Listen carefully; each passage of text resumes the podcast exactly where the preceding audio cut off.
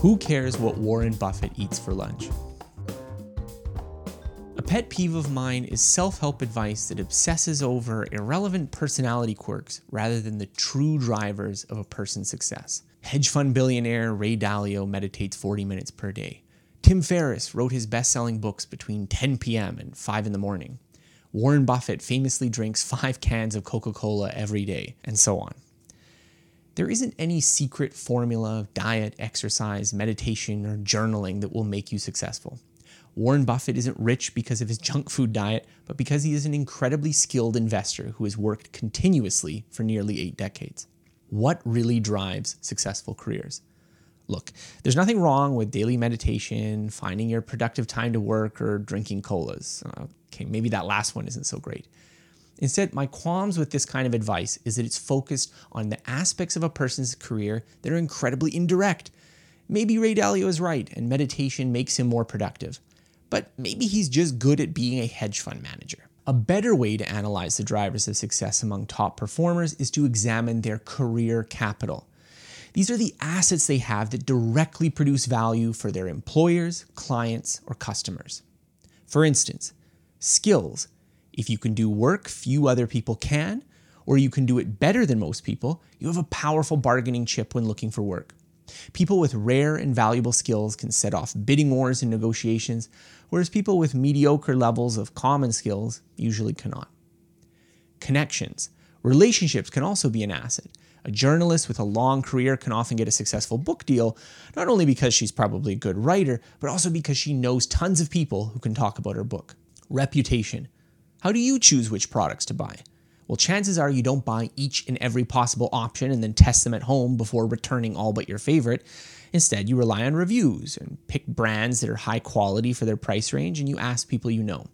The same is true when people hire you.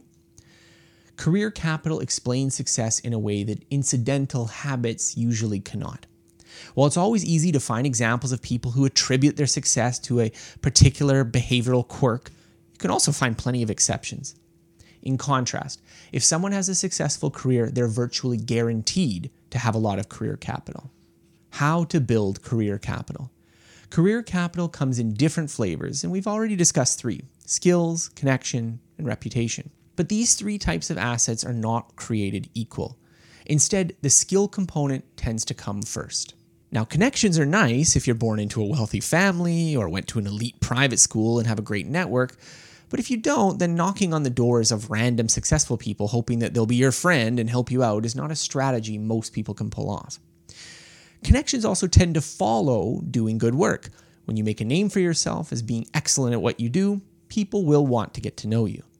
Similarly, reputation often matters more than raw ability, but reputation is a natural byproduct of being able to do excellent work. Reputation follows skill, not the other way around.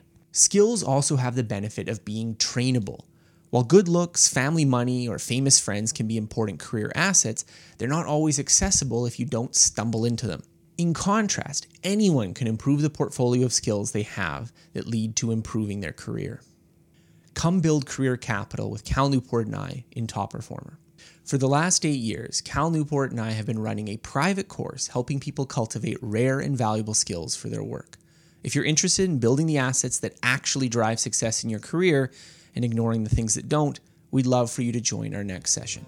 Just go to w w w dot top dash performer dash course dot com to check it out. Thanks for listening to this episode. More episodes like this can be found by searching for Scott Young Podcast on Apple Podcasts, Google Podcasts, Spotify, and on most other podcasting apps available on your smartphone. If you've enjoyed this episode, please consider rating my show as it helps other people find out about it. More of my work can be found on my website at scott h young dot com.